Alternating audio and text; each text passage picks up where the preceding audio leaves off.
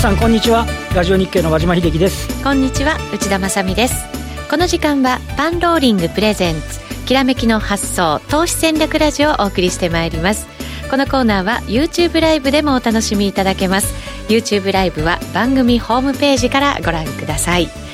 さて現在日経平均株価は10円42銭高2万1544円77銭。昨日の終値近辺での小幅な値動きが続いています。トピックスは若干マイナスという展開です。もうなんか換算でね。特に売買だけで上位なんか見ててもなんか寄り付きました動きませんみたいななんかね感触で推移をしてるとまあねなかなか今度は今今今度気にしてるのはパウエル FRB 議長の議会証言と、はい、なんか一つ抜けると一つまた気にするっていうパターンがねでちっとも飽きないできないっていうね感じなんですよね、ね、このイベントが終わったら飽きないも増えるんじゃないか、ね、動き出すんじゃないか。なかなかそうはならないね、こう通過したら次の FMC を見てみたいとか 決算発表がやっぱり気になるとかねなんかなっちゃうような気もしますけどね、そうですね。飽きないも本当にずいぶん細ってしまってというね。そういう感じですね。さてこの方に今日はお話伺っていきましょう。今日のゲストは浜本孝康さんです。こんにちは、はい、こんにちは。よろしくお願いします。よろしくお願いします。浜本さんはあの市況株トレードというのを提唱してくださって、はい。ね、この番組の中でもいろんな市況株の動きの話をい。ただいています、はい、こんな相場の中でもやることはあるわけですよね。やることありますよ。あります。いっぱいやることはありますけどでも分からなかったらやらなければいいと僕は思うんですけどね、うん、でもやりたいでしょうから皆さん。やりたいことはやりましょう。やれることをやりましょうということですね、ということはそんな方々のために今日はアドバイスをいただいていこうと思います、よろしくお願いいたします、その前にパンローリングからのお知らせです。パンローリングチャンネルでは本日午後7時から50億稼いだ男竹蔵の銘柄選択術スペシャルライブ配信をお送りします。竹蔵さんの好評配信中のメルマガスピンオフ企画でこの番組でもおなじみ遠蔵さんこと田代岳さんをゲストにお迎えしてお二人のディーラーとしての経験を生かしたマーケット分析とこれからチェックすべきテーマや銘柄あなどを解説いたします。生配信中に質問にもお答えいただけるということでございます。どなたでも視聴することができますので、お見逃しのないよう番組ホームページからチャンネル登録をお願いいたします。それでは、このコーナーは、投資専門出版社として、投資戦略フェアを主催するパンローリングの提供でお送りします。それではまずは和島さんに今日のマーケットの解説をいただこうと思います。すね、えっ、ー、と、なんて言いますかね、東京市場、外部環境を見極めたいっていうのはすごくあると思うんですけど、はい、あの、えっ、ー、と、先々週でしたかね、月曜日のところは、うん、あの G20 が気になるって言って、はい、で、米中の貿易あの問題が、まあ、とりあえず、なんか最悪ではないっていう第4弾が抜けて、うん、で、あの、月曜日大幅高して、その時はまあ2兆円最後なんですよね。はい、あの、売買代金としては。で、以降はもう本当にそこの、あの、値幅の中をずっと行き来をする。はい。で、まあ、昨日の段階では今度先週末はね、あの、雇用統計が気になる気になるって言って、まあ、予想を上回る、えー、非農業部門の雇用者数が出たんで、ちょっと利下げ期待が、あそんなに急にいかないぞみたいな話になって、えー、調整という話なんですけど、で、東京市場とすると、あの、昨日、月曜日の段階で212ドル、212円下げてるんですけど、円安気味に帰ってきたりなんかしてね、はい、あれなんですけど、まあ今市場で言われてるのが、さらにあの内部要因としては、ETF の分配金を捻出するための、えー、現物とか先物の売りが、まあ、あの合計で市場関係者によれば6000億ちょっとあるんじゃないか。まあ昨日なんかは、そそれで下げたぐらいの解説しかしようがない ところで。しようがないっていうのはね。なんですよね。はい、で、さらにね、今日は円安一時進んでも、ぱ上値が重いですし、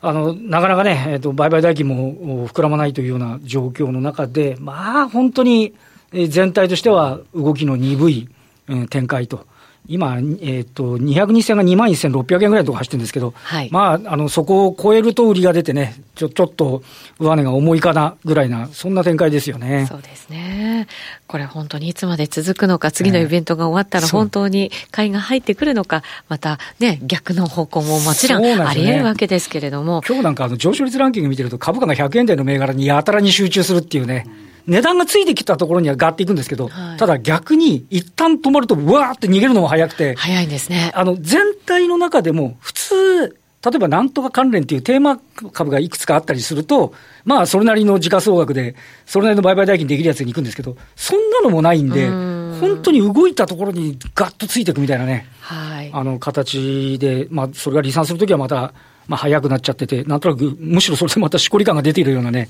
感じがしないじゃないっていうところですけどね。この物色の柱がこう、なかなかこう固定できないっていうのはやっぱりちょっときついですよね。そうですね。だから、売買代金の中でね、例えばなんとかっていうセクターとかがね、ずっと言ってくれるとか、はい、ああの業績良くていいぞみたいな話になればいいんですけど、まあ、あとはあの、えっ、ー、と、今週でいうと木曜日に、あの安川電機がね、決算発表になってきます。えー、あの、2月決算もので、いわゆるファクトリーオートメーションとかロボット関連が来るんで、ただこれで通過して、期待を上回る、期待を下回る、まあ、いろいろパターンはあるかもしれませんけど、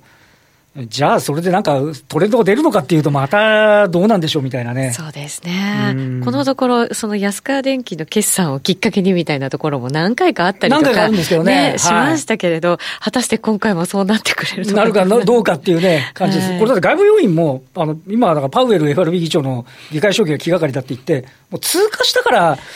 ね、特にあの外部環境を睨んでるんですけど、なんやかんやアメリカは史上最高値圏ですからね。うん、そうですね。こっちはまだあの、あの10連休明けの窓すら埋まってないような状況で、やっぱちょっとね、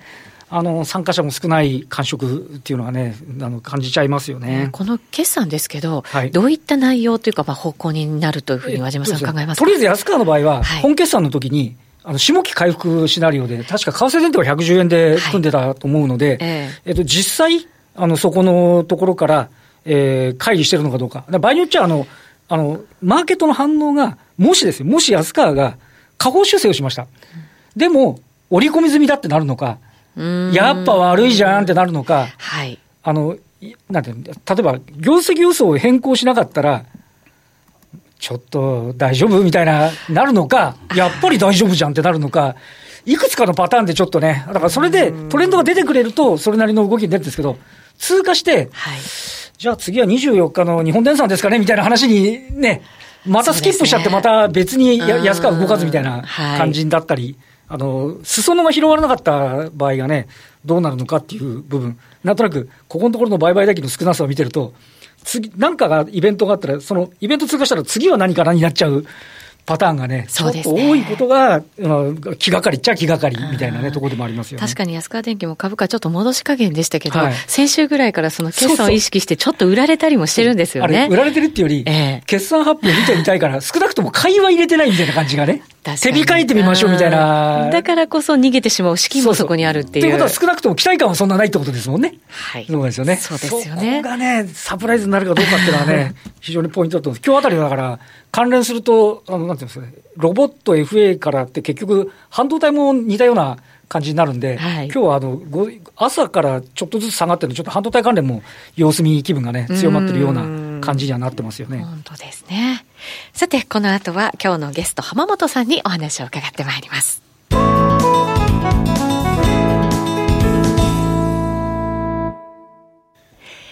改めまして、今日お招きしているゲストは、浜本隆康さんです。よろしくお願いいたします。はい、よろしくお願いします。よろしくお願いいたします。先ほども簡単に、市況株トレードというお話をさせていただきましたけれども、ええ、この番組の中でも何回かね、はい、説明をいただいてるんですが、すね、えー、ちょっと聞き逃しちゃったよという方もいらっしゃるかもしれません。はい、こういう相場の中ですから、改めて市況株トレードどんなものなのか、簡単に教えていただけますか？わかりました。えー、っと、市況株トレードというのは、いわゆる、あの、会社の業績が、外部の市況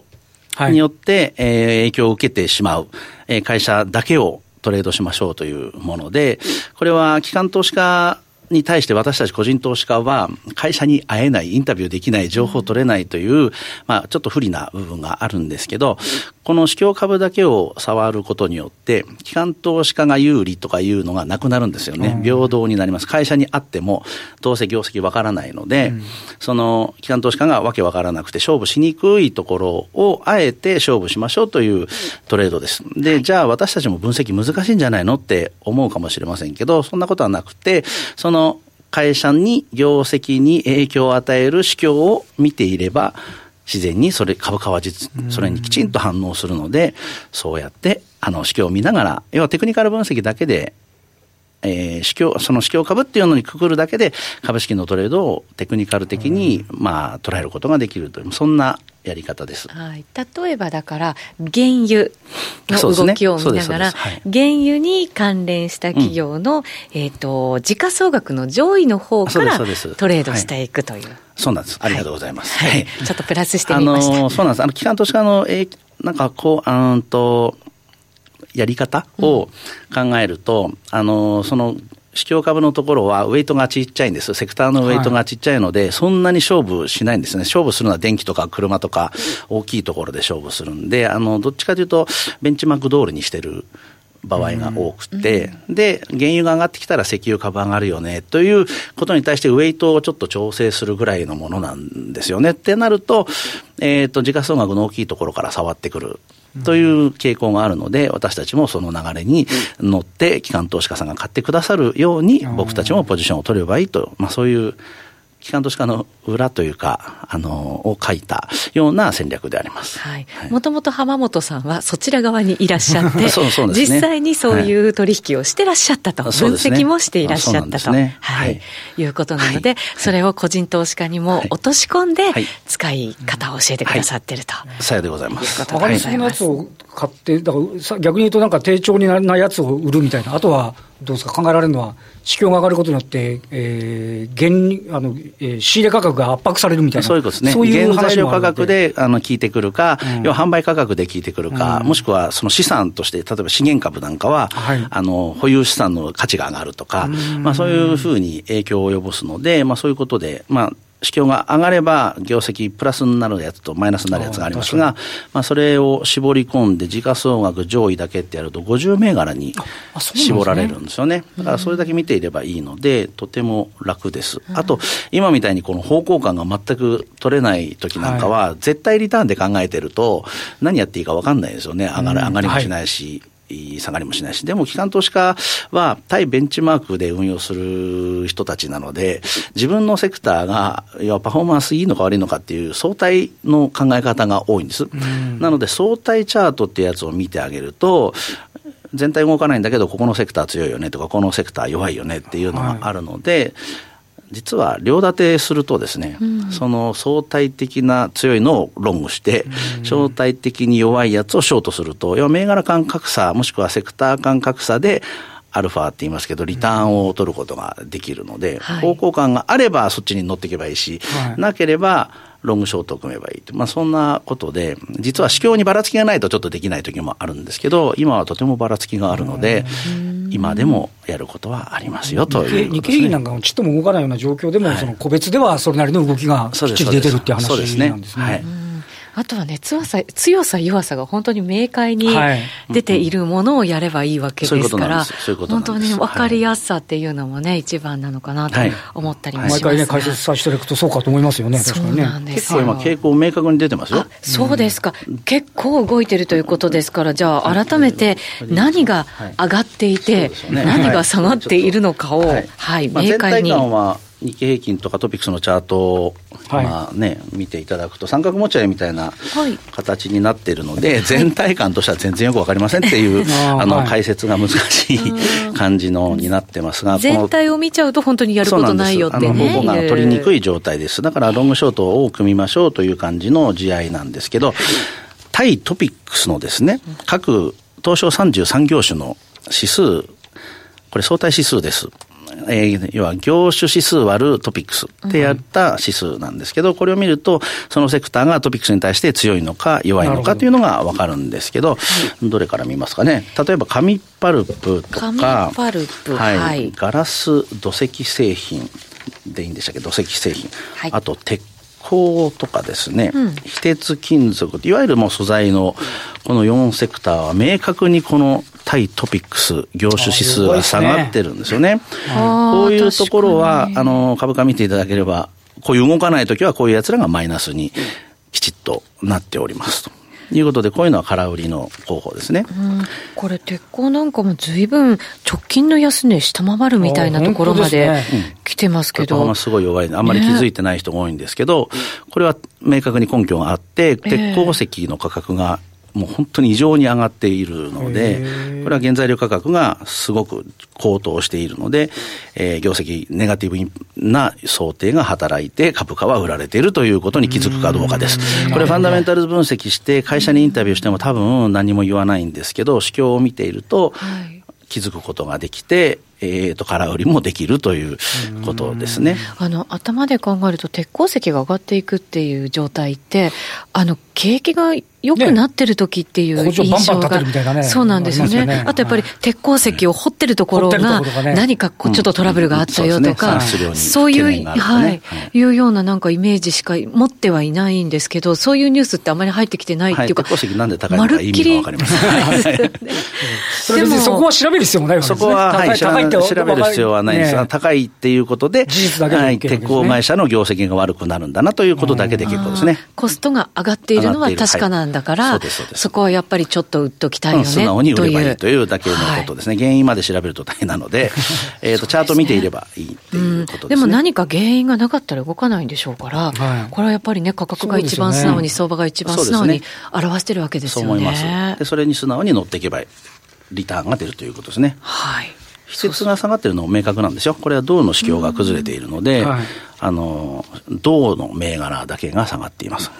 金とかは強いので、金関連の非鉄の金会社はあんまり下がらないんですけど、銅とかですね、あと、今は、えー、アルミが、アルミが反転したんです。今銅です。銅だけが今反落しているので、三井金属とかが銅、思いっきり影響を受けるんですけど、三井金属の空売り、これはとてもうまく今いってるんですけど、例えばそういうふうに絞り込んでいくと、紙パルプも、実はあの輸入パルプの価格、ずっと下がってたんです。けど、ね、はい、また最近だと木材木の価格もまた上がり始めたんで、ちょっと、あの、原材料が上がってき始めましたよという指標と連動して、この、あの途中紙パルプの相対チャート見ていただくと、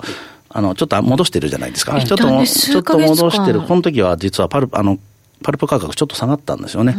で、木材の価格もずっと下がってて、パフォーマンス良かったんですけど、急にやっぱりまた上がり始めると、パフォーマンスに影響が出始めたという、わかりやすい感じです。1か月近くはちょっと戻すような、ね、そうなんですよ。動きがあったもののと、はい。OG は買いの候補だったんですよね、だから。今は違い。今から売りの候補です。売りのタイミングがね、そうなんです。ここのチャートで分かったわけですね。そうなんです。今まだ大丈夫だと思いますけどね。これも安値切っていくような、そうですね。はい、動きに見えますよね。そうですね。えー、それに対して金融がですね、はい。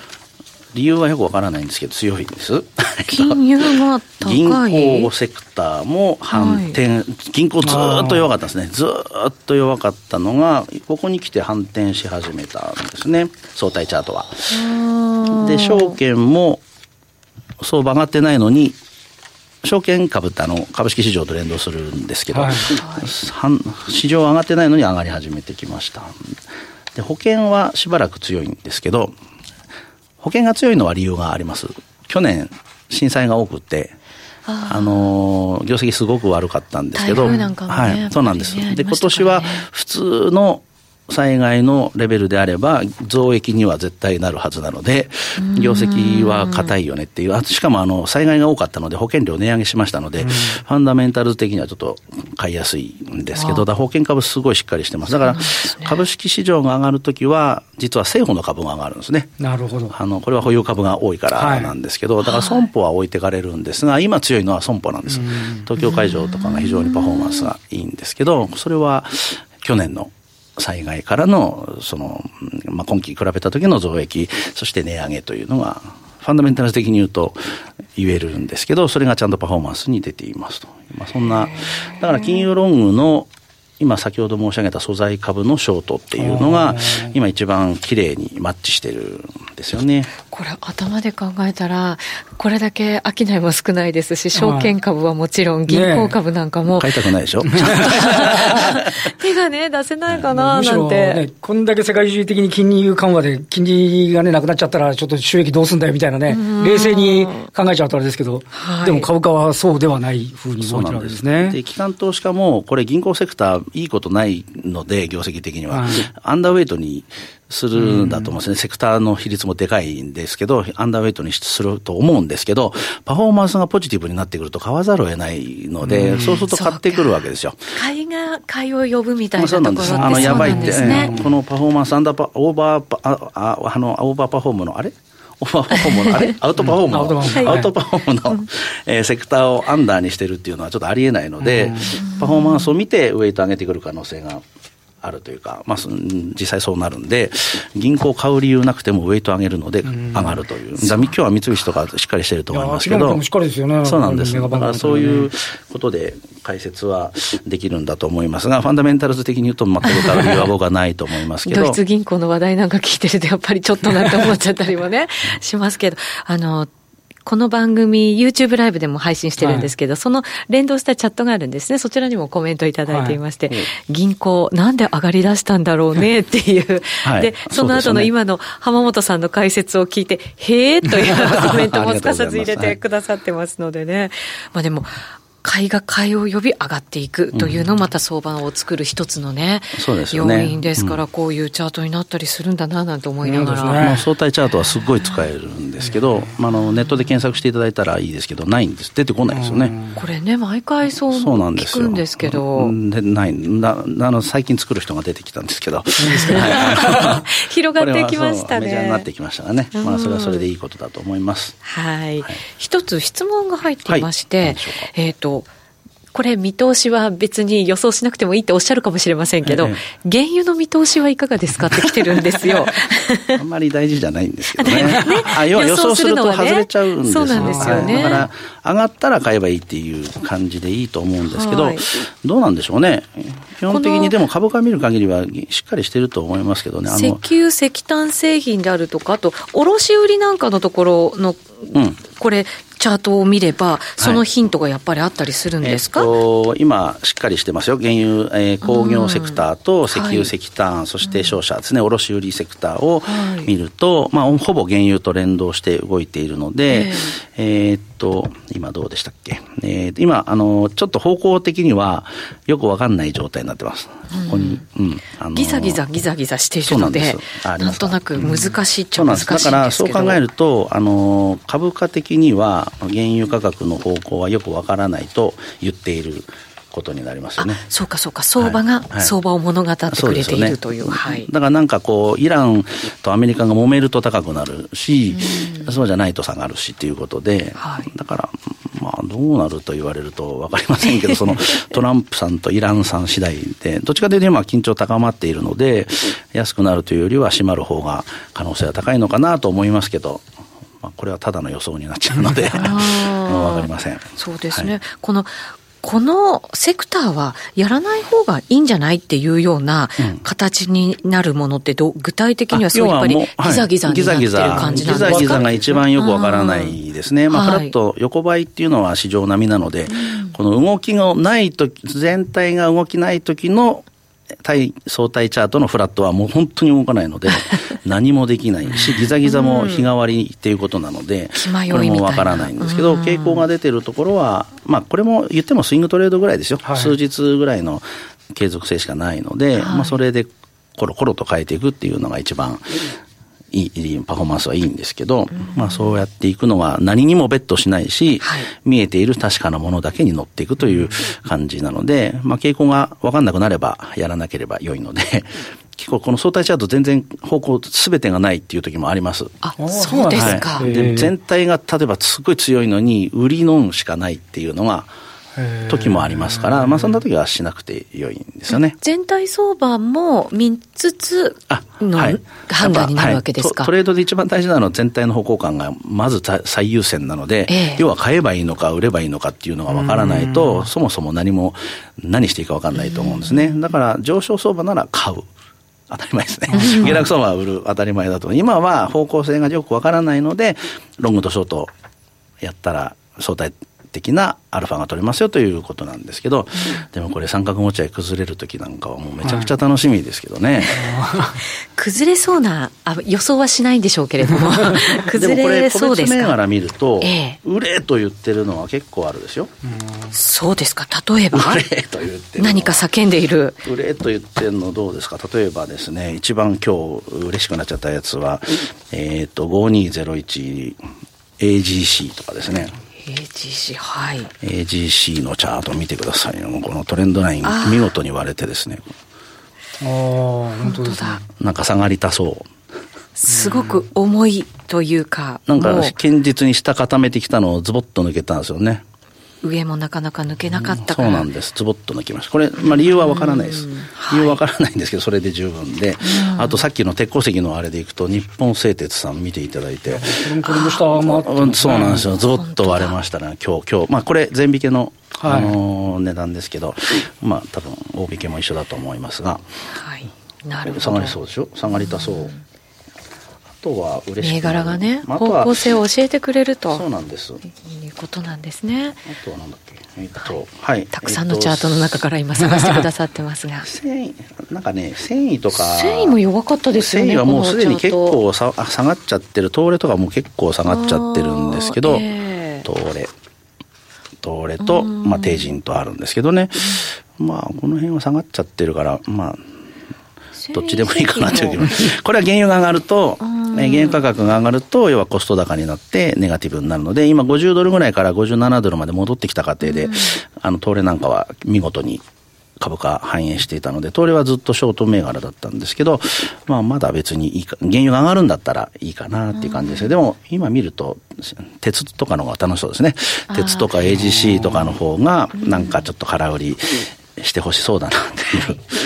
意思を読み取れますけど。なるほど。はいえー、そんなお話はまたこの後の延長戦でも伺っていきたいと思います。はいすね、今日お話を伺ってきました浜本隆康さんのセミナー、利益の上げやすい市況株入門セミナーが7月20日来週の土曜日午前中10時から都内で開催されるということです。はい今回のセミナーどんなところがポイントになりそうですか？ポイントです。まあこの今のような話をもっと具体的にその場のマーケットでするんですけど、今回はあのその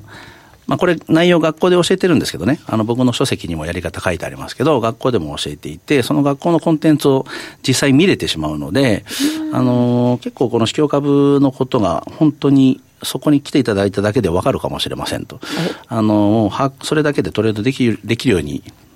なっちゃうかもしれませんねっていう中身を除けるというのがポイントかなと思います。なるほど。はい、えっ、ー、と、タブレットとかノートパソコンをお持ちいただくという、はい、条件があるんですけれど、はい、お持ちいただければ、先ほどご紹介いただいた浜本さんが開講されているアーニングアカデミーテクナル、テクニカル株式校に特別にログインをして、実際のセクター分析をしたり、レポートを閲覧することができるセミナーということになっていますので、はい、えー、ぜひですね、皆さん体感していただければ、ね、はい、はい、また来週の相場、本当にすぐに来週、再来週かの相場にすぐに役立つんじゃないかなと思いますので、はい、そね、その頃には三角持ち合いもブレイクするかもしれませんああそうかもしれません。どっちかにね動くかもしれませんね、はい、7月20日来週の土曜日10時から都内で開講でございます、ぜひ番組ホームページからお申し込みいただきたいと思います。個人投資家ならではの戦いを知ることができますえー、さて今日の番組浜本隆康さんをゲストにお招きしてお送りしてまいりました。引き続き YouTube ライブで配信していきますのでお時間ある方はですね引き続きご覧になっていただきたいと思います。ラジオの前の皆さんとはそろそろお別れでございます。このコーナーは投資専門出版社として投資戦略フェアを主催するパンローリングの提供でお送りしました。